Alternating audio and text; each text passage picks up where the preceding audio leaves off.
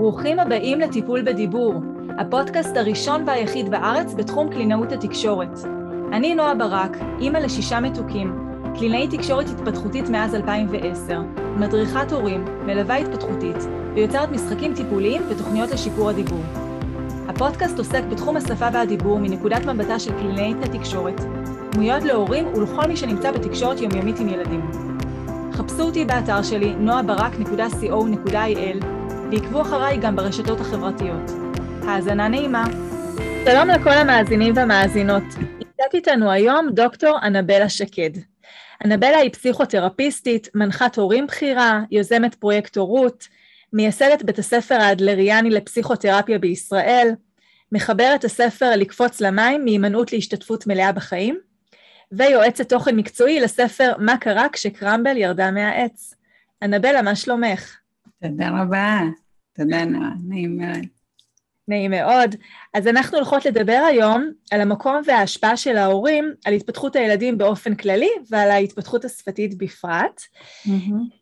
ובאמת הורים הם הדמויות הראשונות שהילד פוגש בחיים שלו בדרך כלל, והם גם הדמויות המשמעותיות בחיים שלו. האם לדעתך להיות הורה זה תמיד דבר שהוא מאוד טבעי ואינטואיטיבי? אה, אוקיי, שאלה מצוינת. אז קודם כל, אה, בקשר לדבר הראשון שאמרת, שההורים הם הדמויות החשובות בחיים, אז אני אומר שהן החשובות ביותר בילדות, והן המשפיעות ביותר אה, בסופו של דבר על עיצוב האישיות של הילד, שזה מה שהכי ישפיע על החיים כמבוגרים. ולכן באמת תפקיד ההורות הוא תפקיד קריטי וחשוב מאין כמוהו. וכשאת אה, שואלת האם זה יודעים איך להיות הורים, האם זה אינטואיטיבי להיות הורים, אז אני, אה, כן ולא, התשובה היא מורכבת, כי זה אינטואיטיבי, אני חושבת, אה, האהבה שנוצרת, הקשר החזק שנוצר בין הורים וילדים, אם הכל תקין ולא נתקלנו באיזשהו קושי כמו דיכאון אחרי לידה שמקשה וצריך להתגבר עליו. אבל יש הרצון לדאוג ליצור החסר אונים והקטנצ'יק הזה, או הקטנה הזאת, אה, הוא טבעי, וה... אה, וזה נפלא שהורים באמת רוצים להוליד ילדים ולדאוג להם בכל דרך נחוצה ומיטיבה.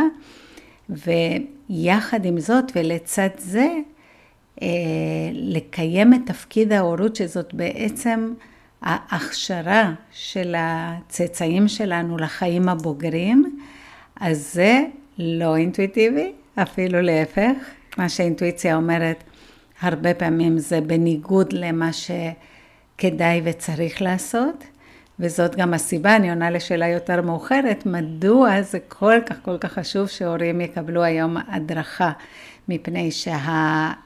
אם נסתמך על החלק הטבעי, שהוא הטבעי זה אהבה, הטבעי זה הדאגה, הטיפול, ההזנה, המגע, זה נהדר שיש את הבסיס הזה, אבל התפקיד של ההורות הוא תפקיד שהוא גם חברתי וגם תרבותי. ואני חושבת שאם תיקחי בחשבון רק את ה... איפה אנחנו חיים היום עם העידן הדיגיטלי, עם הקורונה, עם האתגרים של התקופה, אז אי אפשר אה, להגיד שאנחנו צוידנו בצורה אינטואיטיבית איך לגדל ילד ב... כשהוא נחשף ל... לא יודעת, לטלפון בגיל צעיר, נכון? מסכים לכל, על כל היבטיהם. נכון, אני גם חושבת שהיום האימהות יותר אה, אה, עסוקות, לא, לא, יותר עסוקות זה אולי פחות הוגן להגיד, אבל כן אה, לא רק בבית. אה, זה יותר מקובל שאימא יוצאת לעבודה ואימא גם מפרנסת, אז המקום הזה של אימא היא רק בשביל הילד, היום זה, זה לא רק, זה באמת אה, מצריך יותר כלים. כן, נכון. האמת שזה זה לא, זה לא כל כך משנה. מחקרים דווקא מראים שילדים לאימהות עובדות הם מתפתחים ממש בצורה מיטבית, אה, וגם זאת modeling של, הדמות שאנחנו נרצה לראות בילדים, ובמיוחד בילדות שלנו, אנחנו נרצה שהם יגשימו את עצמן גם בעבודה וגם במשפחה, ולכן ה... זה אתגר מאוד גדול מבחינת העומס, כי כמו שאת טוענת, את צודקת, ש... עדיין למרות השוויון ההולך וגדל וגברים שלא רק מוכנים אלא רוצים להיות מעורבים ומבינים איזה אוצר יש במעורבות בילדות של הילדים וב... בטרחה הזאת, וכל מקלחת שיכולה להיות גם טרחה, זה גם הזדמנות לקשר, והם רוצים את הקשר הזה. אה, ועדיין, אה, ברוב הבתים האמא תהיה אחראית על, אה, איך מישהי אמרה לי השבוע, זאת אומרת, גם כשיש עזרה, צריך לעזור לעזרה. ש... שזה אומר שצריך לפחות להגיד, עכשיו צריך מקלחת, כאילו שזה לא מובן מאליו. ששניים רואים את מה שקורה מסביב ומגיבים בצורה עצמונית. למה שיש מולם. אז בהחלט תקופה, בעיניי זאת התקופה הכי קשה בחיים, כשיש אה, לאמהות אה, עם ילדים צעירים, עם קריירה, עם אתגרים בזוגיות ופיזית, זו תקופה הכי הכי קשה. זה... אבל היא עוברת מהר, לטוב ולרע. אחר כך מתגעגעים לזה, ככה ממש, ממש, כן. אז, אז למה באמת בדור שלנו היית אומרת שזה נהיה כל כך פופולרי, המקום הזה של הדרכת הורים? אני יכולה להגיד שההורים שלי לא היו בהדרכת הורים, אה, סבא וסבתא, זה לא משהו שהיה מקובל, או נכון, ש... כן, כן. אז האמת, אני חושבת, אה, קודם כל, אה, כמה דברים. קודם כל, החיים היו יותר פשוטים. ילד גדל ובחר איזה משלח יד. אה, שהרבה פעמים בתוך המשפחה, נכון? הוא הפך להיות הסוליה, שוליה, שוליה של הבעל מקצוע ועזר בעסק או במפעל או במרפאה. אה, ואז הוא הפך להיות בוגר ולקח חלק, לקח על עצמו את עול המצוות ואת עול העבודה. אה, והיום אנחנו בתקופה שעד שבאמת הצאצא האנושי עומד על רגליו מבחינה אה, מקצועית, כלכלית וכן הלאה, עוברות המון המון שנים, יש הרבה מאוד מורכבות מצד אחד, המורכבות של ההכשרה, ומצד שני, אנחנו חיות בעידן מאוד... אה, החלק הטוב זה ההומניסטי, החלק הבעייתי זה האינדיבידואליסטי, שבו הפרט והזכות לחיים שיש בהם גם, נקרא לזה הגשמה עצמית, והרצון לעשות את מה שמדבר אליי ומה שאני רוצה ומה שימלא את נפשי ואת הרוח שלי. הגשמה עצמית. בדיוק. הזכות הזאת עושה את זה מאוד מאוד מאוד מורכב, ומשם מגיע הרצון שלנו ההורים לאפשר לילדים אה, להתפתח ולבטא את עצמם, את הרצונות שלהם, את הרגשות שלהם. והתנועה שהיא טובה, מפני שבאמת אנחנו גם יצורים חברתיים ואנחנו, אה, כל אחד מאיתנו יצירה חד פעמית. והחיבור של שני, ה, אה, לא אגיד הקצוות, כי הם לא קצוות, אבל הנקודות האלה היא מאוד מאוד מורכבת. ואם פעם אמרו לילדים, אני לא יודעת אם את זכית, כי את נראית לי מאוד צעירה, אבל אה, נגיד בתקופה שאני גדלתי, אז ילד אה, טוב זה ילד ממושמע, שעושים את מה שאומרים לו. no, וזה לא כל כך חשוב מה הוא מרגיש ומה היא רוצה, נכון? אם אני הייתי, אני אומרת שההכלה הרגשית בשנות ה-60, כשאני גדלתי, היא נשמעה ככה. אין לך שום סיבה לבכות, ותכף אני אתן לך סיבה לבכות, כן? אז זה לא היום אנחנו ילד ניגשים, את בוכה, את עצובה, את כועסת, את מאוכזבת, נכון? נותנים תוקף ומקום ל, לרגשות. אז יש פה מורכבות כזאת שאנחנו רוצים לגדל ורוצות לגדל ילדים בצורה כזאת שהם גם יפתחו את הנטיות, את הרצונות, את הכישורים שלהם, וגם יקדישו את כל העושר הזה האישי להתחשבות ולטובת הכלל. וזה לא כל כך אינטואיטיבי. היום האינטואיציה של ההורים, היום, אה, למה שאני רואה, אני מדריכת הורים כבר 30 שנה, אז יש לי פרספקטיבה אה, מאוד מאוד רחבה. מה שהורים, הפילוסופיה היא שאם הילדים יהיו מאושרים, אז יהיה להם טוב, ואז הם גם יעשו טוב, וגם יהיה נעים להיות איתם.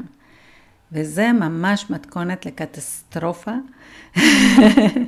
כתבתי על זה מאמר שנקרא בית חרושת ליצור מפלצות. שתוך באמת ילדים בני שלוש, הם כבר בלתי נסבלים, בגלל, לא בגלל הזנחה, לא בגלל תוקפנות, ההפך, בגלל מנות גדולות מדי של ללכת לקראתם ולדאוג להם ולהתחשב בהם, והרבה פחות מדי אימון בהשתתפות ותרומה וראיית האחר ולהיות חלק. זה מה שמחכה להם בעצם בחוץ, בגן ובבית הספר. בדיוק, ואז יש התנגדות, בעצם כשהם פוגשים סיטואציה שהיא פחות ממושלמת מבחינתם, שזה הפילוסופיה התינוקית של אני רוצה מה שאני רוצה כשאני רוצה את זה, ואני לא רוצה את מה שאני לא רוצה כשאני לא רוצה את זה. אז עם פילוסופיה כזאת, את מבינה שמהר מאוד הם יפגשו אה, מציאות שלא מתאפשרת, כמו שאני רוצה, ואם אין לי מוכנות, לא פיתחתי חוסן נפשי, ויסות רגשי כדי להתמודד איתה, אז מה אני יכולה לעשות אלא להתפרק ולפרק את ה... להרוס את האווירה, ואז אני זוכה לכעס, גם לא מבינים מה הבעיה שלך, יש לך הכל. למה, מה, מה, מה, מה הדבר הזה עכשיו? ואז יש לנו באמת התפתחות של הרבה, תדעו לך, חשוב לי להגיד להורים שיש היום הרבה הבחנות אה, מאוד קשות, יש איזו הבחנה שקוראים לה ODD, קוראים לזה Oppositional Defiant Disorder, זאת אומרת, זה הילד ההתנגדותי המתגרה, וזה הפרעה, הפרעה מתגרה התנגדותית. וקשה לי מאוד, מאוד מאוד אה, להסתכל על זה כמשהו שילד נולד איתו.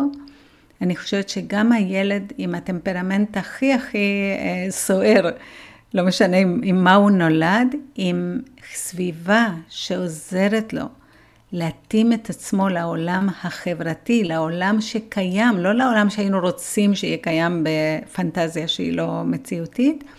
לא יכול להיות שהוא לא ילמד לשתף פעולה, אלא אם כן באמת יש איזו הפרעה נוירולוגית או נפשית קשה, אבל זה לא המצב של רוב הילדים. אני חושבת שרוב הפרעות ההתנהגות הם תוצאה מ... תשימו לב, חשוב לי, הורים יקרים, מעודף נתינה, מעודף התחשבות, מעודף מתירנות. זאת אומרת, יש פה הורים טובים, אכפתים ומשקיענים, שפועלים במרץ ובהשקעה רבה ובאהבה רבה לכיוון ההפוך. יום אחרי יום, וזה מה שאני עושה, אני לוקחת את האהבה, האכפתיות וההשקעה, ואני מנווטת אותה למקום שבה באמצעות דרך חינוך שהיא גם מכבדת, היא גם מתחשבת, היא גם רגישה, אבל היא גם אפקטיבית, אז הם ממש הופכים להיות ההורים שרצו להיות ומקבלים את הילדים שהם יהיו מוכנים לחיים, שהם ידעו אה, לא רק להיות מודעים ומודעות לרצונות ולצרכים שלה, שלהם, אלא גם לאלה של אחרים. וגם היכולת הזאת להכיל תסכול ולהתמודד עם תסכול, ו- וזה צריך, זה צריך לקרות קודם כל בבית, כדי שהם ידעו אחר כך איך להתמודד עם זה בחוץ. בדיוק, בדיוק. זאת אומרת שיש, ההתמודדות עם תסכול מתחילה ברגע שילד פוגש או רוצה לעשות, וזה אגב תפקידם של ילדים, תפקידם של ילדים זה לנסות לאתגר את הגבולות, כי למה? כי אנחנו לא בגלל שזה לא איזו התנגדות כלפינו, אנחנו בני אדם יצורים יצירתיים, אז אנחנו לא מסתפקים במציאות כמו שהיא, אבל יש לנו עוד רעיון, עוד משהו שבא לי לעשות, ולפעמים אי אפשר, אי אפשר כי זה מסוכן, ששם להורים עדיין ברור, נכון? שאם ילד רוצה עכשיו להכניס את האצבעות לחשמל, אז הם לא ייתנו לו, תגיד יאללה תנסה, נראה מה יקרה. זאת אומרת, זה ברור שההורה יעשה משהו בצורה תקיפה ומהירה, שמרחיקה את הילד מהסכנה. ושם קרוב לוודאי, גם אם הילד יבכה, מה שקרוב לוודאי הוא יעשה, אז אנחנו נהיה מאוד נחושות. זה מסוכן, אסור, אי אפשר. הבעיה מתחילה כשזה לא סכנה לחיים של הילד, אלא כשזה סכנה נגיד ליחסים, לש... לשיתוף הפעולה במשפחה. ואז על ללכת קצת לקראת הילד. להגיד, אוקיי, אז את, את, אנחנו, לא, אנחנו בגינה עכשיו, ילדים קטנים וצריך לחזור הביתה. עכשיו עם שעון קיץ זה ממש אה, אתגר, נכון? קודם היה חושך, עכשיו מה פתאום באמצע בילוי אה, צריך לחזור הביתה. אז אם אני אומרת, טוב, אז עוד קצת. אז עוד חמש דקות. אז אחרון ודי, אחרון חביב, אחרון אחרון חביב, ואז הם עוד uh, רצים לכיוון ההפוך וצריך לתפוס אותם. אז כשאני הולכת לקראתם, במקום שאני אלמד אותם מה שאני חושבת שאני מלמדת אותם, של הנה, אתם רואים חמודים, אני מתחשבת בכם, ואתם מתחשבים בי בחזרה, אז מה שילד מבין זה, אוקיי, אני רוצה דברים, והם קורים, וזה נפלא, וככה העולם צריך להיות כל הזמן, וכשהוא לא, אז אני לא יכול לתפקד. ואז אני, כמו שאמרת, הילד לא יכול להגיד, יואו, קשה לי, זה, זה, הדבר הזה, מה שקורה לי עכשיו זה נקרא תסכול, לזה התכוונתם? תסכול זה כשאני לא יכולה לקבל את מה שאני רוצה. אה, אז מה עושים, מה עושים, מה עושים? אוקיי, זה יוצר מתח, אני אבכה קצת וזה יעבור לי. אז, אז לא, אז יש פה באמת את ההשתתחות ומה שאנחנו קוראים לו ההתפרצות זעם, הטנטרום המפורסם, ש...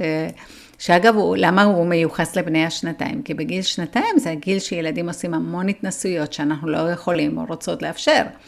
אז, אז, אז יש את, ה, את הטנטרום, וכשלא מתרשמים מזה, אגב, שאני פשוט מחכה שזה יעבור, נוכחות, יש אחד הטיפים הראשון, אולי הטיפ הראשון שאנחנו נותנות עכשיו כאן, זה לא להתרגש, לא להתרגש, לא להתרשם, מספיקה הנוכחות והסבלנות. ויכול להיות שיש לי עוד שלושה ילדים שבחגים, וזה לא קל לעשות את זה, אבל אני אומרת לעצמי, זה לא, זה לא ילד רע, זה לא ילד מעצבן, זה ילד שעוד לא מאומן לדחות סיפוקים, שעוד לא מאומן וויסות רגשי. איך מאמנים? זה נורא פשוט, מחכים. זאת אומרת, יש ילד, יש את המציאות, אני לא מסדרת את המציאות שתתאים לילד, הוא מתנגש במציאות כמו קיר, כמה פעמים מישהו יהיה לך ראש בקיר? כנראה שלא יותר מפעם אחת. לא יותר מדי, לא יותר מדי, אולי יותר מפעם אחת, ואם יש הפרעת קשב אולי, קשב אולי חמש פעמים, אבל אז זהו, כואב במצח, נתקלתי, אני לא אלך לשם יותר, הבנתי. פה לא, אני אחפש משהו אחר. אז כאן יש עוד טיפ חשוב מאוד, יש את התקיפות של ההורים, זאת אומרת, החלטנו אנחנו בשבע נחזור הביתה, או בשש, לא משנה, מתי שהחלטתם, חוזרים הביתה. ילד בוכה, להגיד רצית להישאר ואי אפשר. ועכשיו אנחנו חוזרים.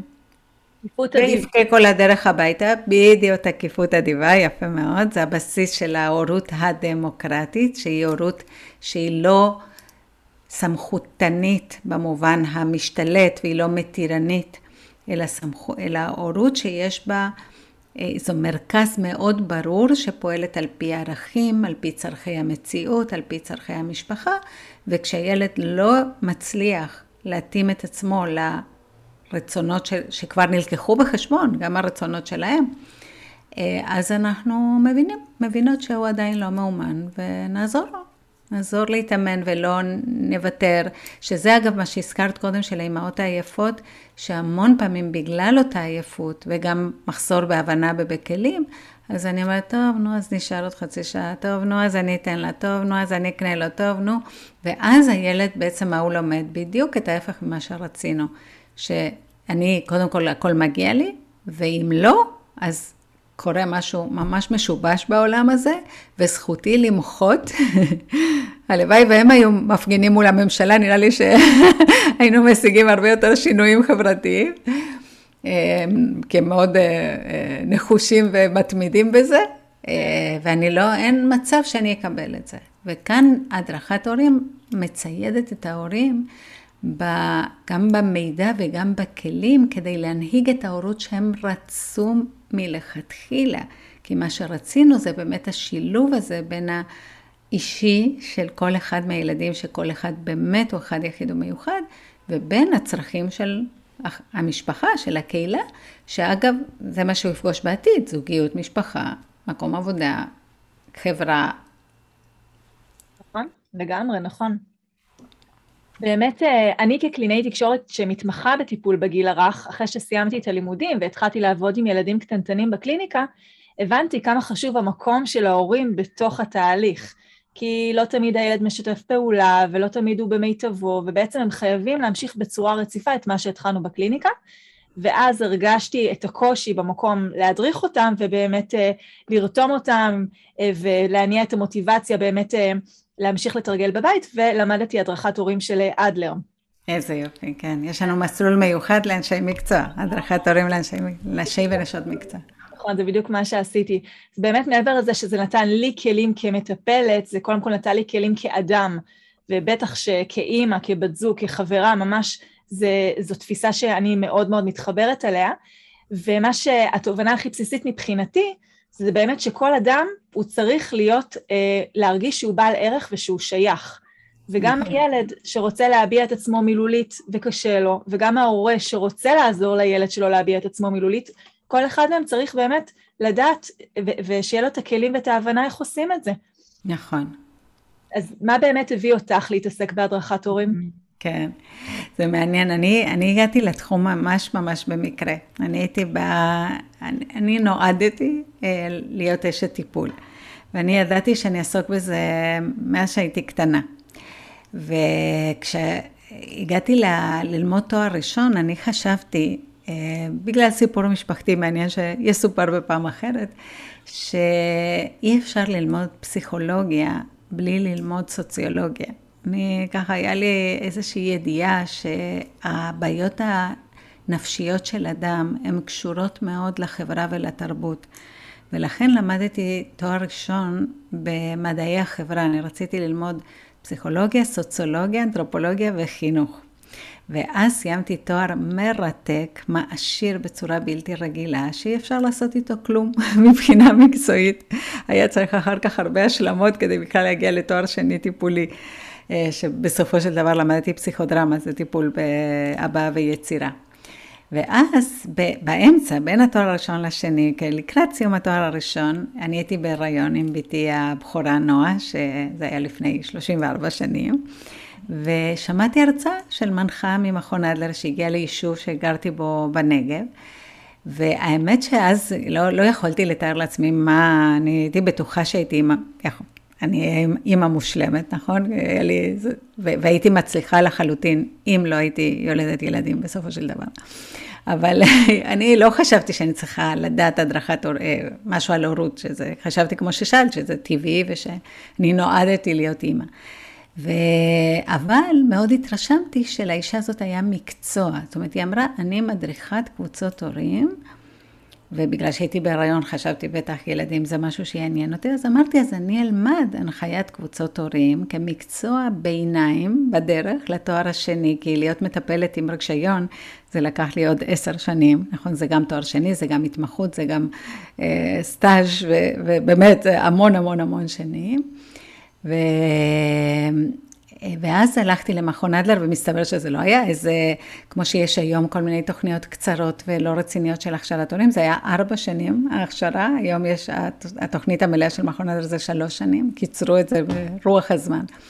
אבל איך שנכנסתי למכון אדלר, גם הבנתי שלא רק שיש לי פה מקצוע, שאני עוסקת בו עד היום אגב, כי ככל שאני יותר מטפלת, טיפלתי באמת אלפי אנשים, היום אני רק מלמדת ומדריכה, כן, אני לא, אה, אני עושה רק ייעוצים חד פעמיים, אבל אה, אני הבנתי שאת רוב הדברים שאני רואה בקליניקה אפשר למנוע עם הדרכת הורים בילדות. אז היום אני אומרת, אני גם אשת טיפול, אבל אני גם אשת מניעה. ולכן הקמתי את פרויקט ההורות. אני ממש רוצה לעשות שינוי מהותי בארץ בנושא של ההורות, של להגיע היום בזכות העידן הדיגיטלי, כמו שאנחנו עכשיו יושבות כל אחת בביתה ואנחנו משוחחות אה, כאילו שאנחנו ביחד אה, בסלון. אה, אז אני יכולה להגיע להרבה יותר הורים בצורה הרבה יותר זולה. וזה פרויקט שכבר ככה אנחנו מסיימות את ההרצה שלו, והוא עושה נפלאות, פרויקט ההורות בחיי משפחה, שהוא מבוסס כמובן על הגישה האדלריאנית. אז ככה הגעתי במקרה, וזכיתי גם בתיאוריה פסיכולוגית מדהימה, שהיא כל מה שיכולתי לחלום, שהיא הומניסטית, שהיא חברתית, שהיא מעשית, שהיא פסיכולוגיה חיובית, וגם במקצוע נוסף שהוא הדרכת הורים. איזה יופי, אז זו דרך אה, מרתקת באמת. אחד האתגרים שהורים שאני מלווה, אני גם מעבירה תוכניות אה, ליווי דיגיטליות להורים שהילדים שלהם לא מדברים טוב, ואחד האתגרים שאני נתקלת אה, אה, מול ההורים, או שהורים בעצם מעלים, זה הקושי לתמרן את חלוקת הזמן בין הילדים השונים בבית, שכל אחד בגיל אחר עם צרכים שונים, אני רוצה רגע להתמקד בילד אחד, לעזור לו, איך אני עושה את זה כשיש עוד ילדים בבית. Mm-hmm. באמת, מה ההמלצות שלך להתנהלות במצבים כאלה? כן. תראו, אז הדבר, אני אומרת שההורים עובדים בשיטת הכוכב. מה זה אומר שיטת הכוכב? זה שההורה הוא באמצע וכל ילד הוא כמו קרן של כוכב. כאילו כל, ה, כל הילדים כל הזמן פונים רק להורה. אמא, אני צריך, אמא, תני לי, אמא, בואי, אמא, אני רעבה, אמא, אני עייף, אמא, אמא. זאת אומרת, ההורה מול כל אחד, תחשבי אה, ציור של כוכב, אז כל ילד בא לאמא. עכשיו בואו נפתח את הכוכב הזה, קודם כל, ונתחיל להפנות אותם אחד לשני. בואו נדבר עם רשת, למה כל האמא? יש פה כמה ילדים, יש פה הרבה ידיים. אז מההתחלה, להפנות אותם לאחים שלהם. זה לא הכל, זה לא, לא להיות כאלה ריכוזיות שהכל צריך לעבור דרכנו. אז אם יש פה, כל ילד ברגע שהוא יכול לעשות משהו, הוא צריך לעשות משהו. ילד בן שנה, שנה, יכול כבר, אחרי שהחלפנו לו טיטול, לתת לו ביד ולהגיד לו, תזרוק לפח. לא אני אאסוף אותו, הוא כבר יכול לזרוק לפח, הם מתים לזרוק לפח. מבחינתם זה עוד פעילות, מה זה משנה אם זה לזרוק טיטול לפח או, או להרכיב עוד איזה משהו. אז מגיל אפס, כל מה שהם יכולים לעשות, כל המשחקים צריכים להיות עבודות הבית. גרביים, קיפול כביסה, להעביר ממכונה, ללחוץ על המכונה, מתים על זה, נכון? של ללחוץ, לשים את הסבון ולהראות להם. ומגיל אפס, לארגן אותם לכיוון הזה שלא רק הכיף של החיים שייך להם, אנחנו עכשיו נשחק, אחר כך נראה תוכנית אחת בטלוויזיה, פרפר נחמד, ואחר כך נצא לגינה, ואחר כך נ... לא, לא הכל סביב הילד. הכל סביב החיים. כאילו, יש לנו חיים, כל הסידורים, הרי כל ההכנה של ארוחת ערב, הכל צריך להיות עם כולם. וזה יחסוך שני דברים. קודם כל זה יחסוך המון זמן, כי זה לא רק אחד, אחת או שניים שמתזזים ואחרים, אה, יש, אני אומרת שיש מעמדות בבית, יש את מעמד העובדים ואת מעמד המבלים או המשחקים, כן? אז בואו כולנו נהיה במעמד אחד. כולנו, כל מי שחי פה, עובד פה. זה משפט של אה, קולגה שלי מארצות הברית, שיש לה איזה שמונה ילדים שלה ועוד כמה עשרות של אומנה, אוקיי? אז מי שעובד, מי שחי פה עובד פה, אין פה, זה לא בית מלון. זה בית, זה לא, אין אורחים ש, שמתארחים בבית מלון הזה, יש, כולם עובדים. אז, אה, אז כול, וזה יותר קל כשזה מגיל אפס, ולא פתאום אנחנו אומרים, אוקיי, חמש שנים שיהיה להם כיף, ועכשיו פתאום אני רוצה עזרה. זה מבחינתם הרעת תנאים. זה לא, זה לא עובד, נכון? זה בחוזה עבודה שלנו, הם גם נרשמו להסתדרות בינתיים, ולא הרגילה, אלא של הרכבת, אז קשה מאוד לעשות להם שינויים בתנאים של ההעסקה שלהם. אז זה מה שיחסוך אה, את הזמן, השיתוף פעולה בין כולם. ואם לא עשיתם את זה מאפס, אז צריך להתחיל מעכשיו, להתחיל לעשות שני דברים. אחד זה לבקש הרבה, כל הזמן לבקש. אתה יכול בבקשה, את יכולה מתוקה, אתה יכול רגע, את יכולה... עכשיו, לא משנה אם הם לא עוזרים. בהתחלה, אגב, ילדים שלא מאומנים לעזור, הם לא עוזרים, אבל להמשיך לבקש. זה, זה עובד, זה צריך את ההתמדה פה, כי העברנו להם, להם מסר קודם. שזה סבבה, לא, לקבל, לקבל בלי לתת. עכשיו אנחנו עם הבקשות, אנחנו מפרים את המסר. כרגע אני רוצה שהמסר יעבור שפה כולם נחוצים, פה כולם עובדים.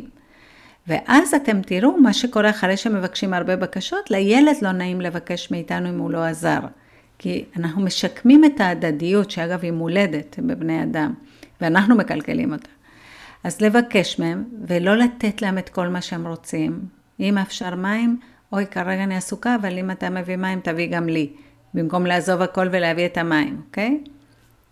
או, או, או כמו להעביר, להגיד מי יכול לעזור לדנה לקחת את ה... לחפש את המספריים ולא לעזוב הכל ולחפש את המספריים, או פשוט להגיד אני לא יכולה. עכשיו, כל פעם שאנחנו לא ניתן משהו לילד, תזכרו את זה, הוא לא יגיד סבבה אימו שאני אסתדר. אוקיי? או, אה, נכון, נכון, את עסוקה, לא שמתי לב, סליחה, שהפרעתי לך, כן? או אני, את נראית לי קצת עייפה, אני, אני האמת הגזמתי היום, תנוחי ממושי. את רוצה כוס קפה? זה לא מה שיקרה, נכון? מה שיקרה זה צרחות ומחאות וזה בסדר, כי הם עוד לא מאומנים. תעברו את זה ותראו מה קורה. אנחנו מתחזקים מול מגבלות, מול קשיים, מול אתגרים, מול שעמום. תאפשרו את זה. זה חלק מהחיים. תראו איזה, למה אנחנו כאן עכשיו? בגלל הקורונה, בזכות הקורונה. אחרת לא היינו עושות פודקאסט בכלל. לא היה, אני, בגיל שלי לא חשבתי שאני אי פעם אעבוד דיגיטלית בכלום. אני, כשאמרו לי, את יכולה לעשות, ב, ב, ב, זה היה סקייפ אז, את יכולה בסקייפ? לא, אני לא, אני, אין, זה לא יכול לעבור. אז מה קרה עכשיו? אני, יש לי פה ש, תחנת שידור בינלאומית, אני מרצה לכל העולם. דרך החדר שלי. אז זה מגבלה, מגבלה מפתחת כוחות, וזה מה שיקרה לילדים. כן, בהתחלה זה מתסכל, אני מתווכחת, זה לא פייר, ולמה, ומי לקח לי את החיים שלי, וזה לא יפה, ובסדר, אוקיי, הבנו, ועכשיו מה? עכשיו יצירתיות ו- ו- ומאמץ, וזה מה שיקרה לילדים. אז אם תרצו לתת להם חיים טובים, באמת בעתיד צריך שיהיה להם את הכוחות להתמודד עם קושי, ולא לצפות שמישהו אחר ימנע מהם קשיים או יפתור אותם בשבילם. וילד שיש לו בעיה שפתית הוא בהחלט ילד שצריך יותר עזרה, בגלל זה הוא מגיע גם לטיפול, ואנחנו משקיעים את הזמן, את האנרגיה, את הכסף כדי אה, לקדם אותו, אבל לא צריך הנחות, הוא צריך יותר עזרה, אבל לא יותר הנחות, לא לוותר לו, ואני מניחה שכמובן מקצועית את תדריכי איך, כאילו איך להגיב לילד שלא מצליח להתבטא, שזה גם לפעמים אה, בגלל זה הוא יותר תוקפני או יותר מתוסכל, כי הוא לא מצליח לבטא במילים את מה שהוא מרגיש או רוצה. נכון.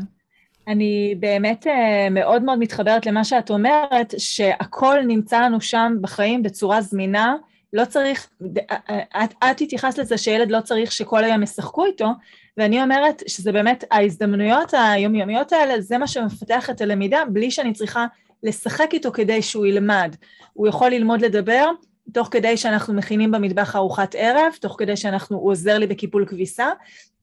באמת, אה, אה, זה באמת מה שיפה פה, שאנחנו מתבססים על פעולות יומיומיות, ואז הילד הוא גם אקטיבי והוא גם עוזר וזה חוסך ממני זמן ואנרגיה, וגם הוא לומד ברגע שאני יודעת לעשות את זה אה, כמו שצריך.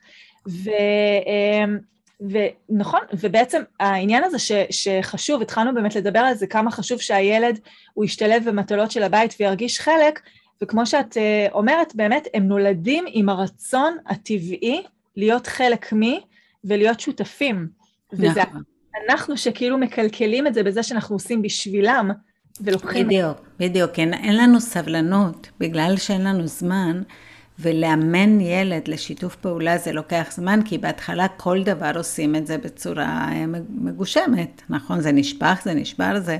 אבל זה אימון, זה אימון לעזרה, וכשילדים רוצים להציע עזרה, במקום להגיד, לא, לא, לא, תתרחק, לא, לא צריך, תעזבי שנייה, אז הנה, תשחקי פה ותכף אני אתפנה אלייך, להגיד, בואי, אני אראה לך איך, בואי נעשה ביחד. ילדים קטנים אוהבים לעזור.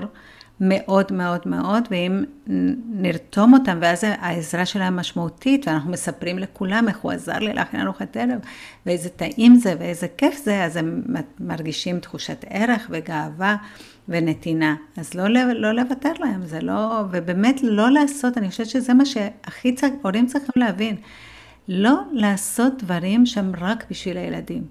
הפעילות של כל המשפחה צריכה להיות פעילות של החיים. גם לפארק, אנחנו יוצאים לפארק כי גם לנו כיף בפארק, לנו כיף בגינה, אבל מה שלא כיף לנו, אל תעשו. זה לא צריך להיות משהו לילדים, צריך להיות לכולם. ובעיקר, תחשבו, כל, בשביל ילד סידורים וניקיונות וקניות והכול, זה אותו דבר כמו לשחק לילדים קטנים. אם לא עשינו את זה עד עכשיו, זה יהיה קצת יותר קשה, אבל עדיין לא כדאי לוותר. זה מאוד תלוי איך אני מתווכת להם את זה, ומה האנרגיות שלנו בינינו תוך כדי העשייה המשותפת הזאת. כן. זה, זה קשה לנו לבקש מילד משהו שהוא לא כיף לו, ושלא בא לו, כמו שהם אומרים. בא לי, לא בא לי כל היום. כן. אה, אז קשה לבקש, אבל זה, זאת ההכנה לחיים. בחיים באמת, רוב הזמן עושים מה שצריך, לא מה שבא לנו. ולמי שטוב בחיים זה אנשים ש... בחרו, שבחרנו אגב, אני חושבת שאת ואני בקבוצה הזאת, אה, שאנחנו צריכות לעשות משהו שאנחנו אוהבות לעשות. העבודה שלנו, אנחנו אוהבות את העבודה שלנו, ואז זה לא נשמע עול, אלא להפך, אנחנו באות בשמחה לעבודה, לא כל יום, כל הזמן באותה שמחה, אבל בגדול כן.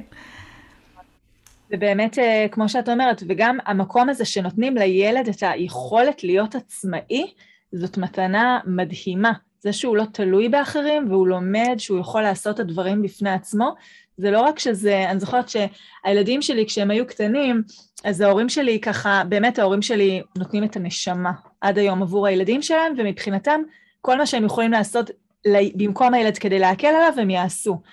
אה, וכשהם ראו את אה, הבת שלי שמגיל מאוד צעיר לבשה פיג'מה לבד, או את אה, הבן שלי בגיל שנתיים שהוא הסתובב עם הבקבוק שהלכנו לסבא וסבתא והוא החזיק אותו, מבחינתם זה היה, אם אני, אם אני, אני אימא שלהם, אני צריכה לעשות את זה בשבילם כדי להקל עליהם. אבל מצד שני, אנחנו מבינים כמה המתנה הזאת שאני מאפשרת להם עצמאות, ושהם לא תלויים בי, כי יכול להיות שעכשיו אני עסוקה, ויכול להיות שעכשיו אני לא זמינה, והם יכולים לעשות את זה לעצמם. זאת מתנה שהיא מדהימה. נכון. זה לגמרי לטובתם. ילדים שקשה להם לדבר, אני אומרת מהמקום שלי, אני יודעת שילדים שקשה להם לדבר וקשה להם להתבטא במילים, אז הרבה פעמים הם מגיבים בבכי ותסכול וצעקות ואפילו אלימות פיזית. אה, אבל האמת שהמקומות האלה הם יכולים לקרות גם כשילד אה, מגיב אה, בסיטואציה כזאת, גם כשהוא לא מקבל משהו. בדיוק. או שפתאום, כמו שאת אומרת, אני מתחילה להציב מולו איזשהו גבול או איזושהי בקשה או, או לדרוש ממנו קצת יותר. איך היית ממליצה להתמודד בסיטואציות כאלה שהילד מתפרק לנו? כן. אז אני, אני חושבת שדיברנו על זה קצת, אבל אני אמקד את זה טיפה יותר. קודם כל, לא להתרשם. כאילו, צריך להבין שקושי וכאב, שזה מה שמביא לבכי ולתסכול ולרגשות קשים, הם חלק מהחיים. והם חלק לא קטן מהחיים של כל אחד מאיתנו, ורצוי שכמה שיותר מוקדם נלמד לחיות עם זה שיש הרבה סיטואציות שהן לא מתקרבות בכלל למה שהיינו רוצות שהן יהיו.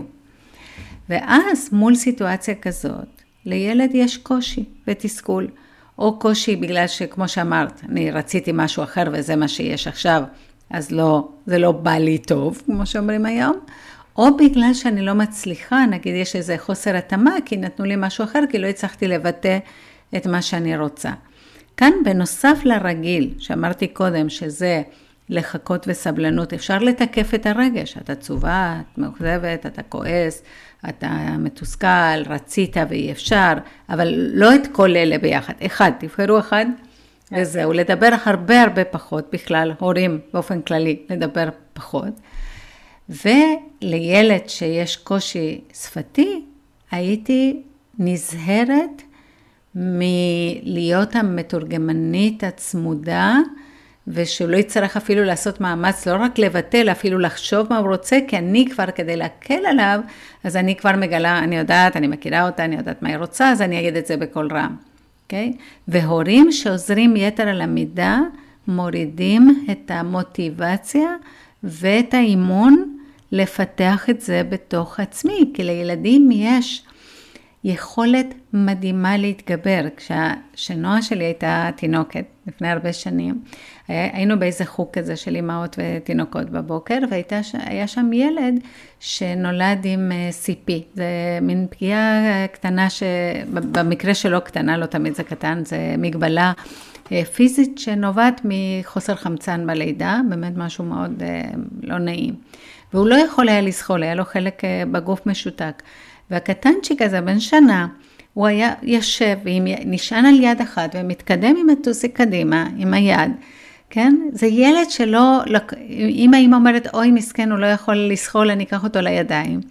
אז הוא לא יכול היה לפתח את השיטת הליכה הזאת, או השיטת תנועה הזאת שהוא פיתח, שאחר כך גם הפך להיות ילד מאוד מאוד עצמאי, אה, בהמשך הדרך. אז אם יש קושי, כן אמפתיה, כן ליווי, כן תיווך, אבל לא במקום, ולא לצפות, תצפו תמיד לפתרון. כאילו, תסתכלו על הילד עם עיניים כאלה שאומרות, מעניין איך תצא מזה, או מעניין איך תצליחי לבטא את זה. אז כשמאוד קטנים, גם קטנים שלא לא מתבטאים בגלל שהם לא יודעים את המילה, או, או בעצמם לא יודעים, אז אני יכולה לשאול, את רצית את זה? אבל אם הם לא, לא, לא, כזה, אז לעזוב, תנו להם. בסוף, אם הם ירצו את זה מספיק, הם ימצאו דרך לתקשר את זה, גם אם היא לא מילולית. כן, אפשר באמת להציע בחירה, אפשר אה, לבקש מהם להצביע, כן, הכי באמת חשוב לא להשאיר אותם במקום הזה של התסכול, שהם לא מצליחים להעביר את המסר שלהם. להציע להם כל מיני דרכים שהם, איך הם בכל זאת יכולים באמת להעביר, להעביר סליחה. כן. להעביר את המסר. אה, ובאמת אני מאוד מתחברת למה שאמרת, אנחנו קוראים לזה מה שמתמקדים בו גדל. ככל שאני נותנת יותר אה, תשומת לב להתנהגות שהיא שלילית, ומדברת אותה ומסבירה ומתווכת, אז יש לזה יותר תוקף וזה ימשיך לאורך זמן. נכון. אני בעצם, בעצם זה שאני נותנת אה, תגובה קונקרטית, קצרה, התייחסות מילולית רלוונטית לאותה סיטואציה, אני, במעשים שלי, בדוגמה שבה אני פועלת, אני מראה לילד שזה לא משהו שהוא כרגע אה, התנהגות שאני רוצה לחזק, ובאמת הילד לומד ש, שאין לו מה להמשיך להתעקש, כי זה לא מביא את התוצאות שהוא רוצה. אז לא טעם להמשיך להתעקש. בדיוק, נכון. זה, אמרת פה משהו מאוד חשוב. ב, בילדות המוקדמת, ילדים הם עם פרקטי מאוד. כן. בגלל שהחשיבה שלהם היא קונקרטית, מה שלא עובד הם עוזבים. אז זה לא שצריך עכשיו, זה לא שאני עכשיו אחכה שיעבור לו וייקח חצי שעה ומחר עוד חצי שעה, מחרתיים עוד חצי שעה. אחרי כמה פעמים הוא יפסיק, כי הוא יבין, אה, ah, זה לא עובד, לא צריך יותר. נכון, אבל בשביל זה אנחנו חייבים להיות מאוד שלמים עם ההבנה שזה לטובתו, הפעולה הזאת, ולא, הכי גרוע זה אם הוא יבכה מספיק זמן ובסוף נוותר לו, ואז הוא לומד טוב. אם אמא אומרת לא, אני פשוט צריך לבכות יותר, כי בסוף היא תגיד כן. וזה mm-hmm. הדבר הכי נורא, וגם הכי לא הוגן מבחינתו, אנחנו פשוט מעבירים אותו את הסבל הזה, ובסוף הוא לא לומד פה שום דבר. נכון, נכון. צריך, יפה, אמרת משהו מאוד חשוב, כאילו, יש הסבל הזה, כאילו, זה הרי בכי של תינוק, של ילד בכלל, או בכלל, בכי זה משהו שבנוי ממש לעורר הרבה מאוד אמפתיה ולרצות... אה, אה, זה, זה מזיז אותנו, זה, זה, זה, זה נוגע לליבנו וזה גם בלתי נסבל מבחינת ה... ואנחנו רוצות להפסיק את זה, גם להקל וגם להפסיק את הרעש. אז פה לא, לא, לא להיבהל כל כך הרבה, זה, זאת אומרת, יש, זה קשה, כאילו, זה קשה, אבל יש פה משהו ללמוד ולהתגבר עליו. ואני איתך, אבל לא במקומך. זה לא, אני לא יכולה הרי לחיות את החיים שלך ולגרום שלא יהיה לך שום תקלות ואי הבנות, אפילו בחיים שלי אני לא יכולה לגרום לזה. זה כל הזמן יש קשיים ב... ש... נכון. שצריך להתגבר עליהם. לפעמים הורים אה, משתפים אותי על כל מיני התנהגויות לא רצויות שהן מתבססות בבית, כמו אה, צפייה מרובה במסכים, או אכילה מרובה של ממתקים, שהם לא מצליחים להגיד את הלא לילד כי הוא בוכה. ואז אני שואלת אותם, ואם אתם תיסעו באוטו, והילד ממש יצרח שהוא לא מוכן שתחגרו לו חגורת בטיחות, אתם תוותרו לו? אז כמובן שהן אומרות לא, מה פתאום? ואז באמת, אני אומרת, באותו מקום, ברגע שברור לי שזה לטובתו וזה חשוב לו, הרבה יותר קל לי לעמוד במילה שלי, ו- ואנחנו צולחים את זה. ו- ושוב, וזה לא יקרה פעם הבאה הבכי הזה, או העוצמות האלה, או המשך הזה, כי הוא, הוא לומד שזה לא, לא משתלם לו, ואז ככה אנחנו עוזרים לו בעצם להגיע למקום שאנחנו מבינות שהוא טוב, כי ילד אין לו את הראייה הרחוקה, מה בריא לי, מה נכון לי, הוא כאן ועכשיו מה יוצר אצלי הנאה. נכון. וזה לנו כהורים, לאפשר לו להבין את זה, או לעזור לו להגיע לשם. נכון. מנבלה אמ, היה ממש ממש מרתק, באמת אני חושבת שכל כך הרבה מידע חשוב את נתת פה, וטיפים, והכוונה, והבנה על תהליכים, וככה באמת אה, לקראת סיום, איזשהו משהו נוסף שהיית רוצה למסור להורים שמאזינים לנו, איך להעצים את הילדים שלהם, איך לשפר את האינטראקציה והתקשורת בינם לבין הילדים. אז קודם כל, אה, מבחינת התקשורת, יש לי, אני יכולה לתת לך אה, קישור למיני קורס כזה חינמי שהכנתי להורים, רק שיטעמו את הטעם של פרויקט ההורות, אז תוכלי להוסיף את, ה, את הקישור הזה. אמ, אני חושבת שהדבר הכי חשוב, כאילו אם אני צריכה להגיד דבר אחד להורים, זה המשפט של הילדות היא המכינה של החיים. הילדות היא לא קייטנה. זה לא תקופה נפרדת, זה לא שעכשיו אנחנו בכפר נופש, ויום אחד החיים האמיתיים, המורכבים, הקשים יתחילו. השנים הראשונות לחיים זה הזמן הקריטי כדי לצייד את הילדים בכל מה שהם צריכים, שזה ערכים, זה התכונות, המיומנויות, ההרגלים, הכלים, שיעזרו להם להתמודד בצורה טובה ביותר אפשרית עם החיים שיבואו אחר כך. ולכן אם אני, אחת העצות שאני נותנת להורים זה לקבל החלטות היום עם הפנים לעתיד. זאת אומרת, האם מה שאני עושה היום מקרב אותי למטרה, נגיד אם אני נותנת לילד כל מה שהוא רוצה עכשיו, אז מה המסר?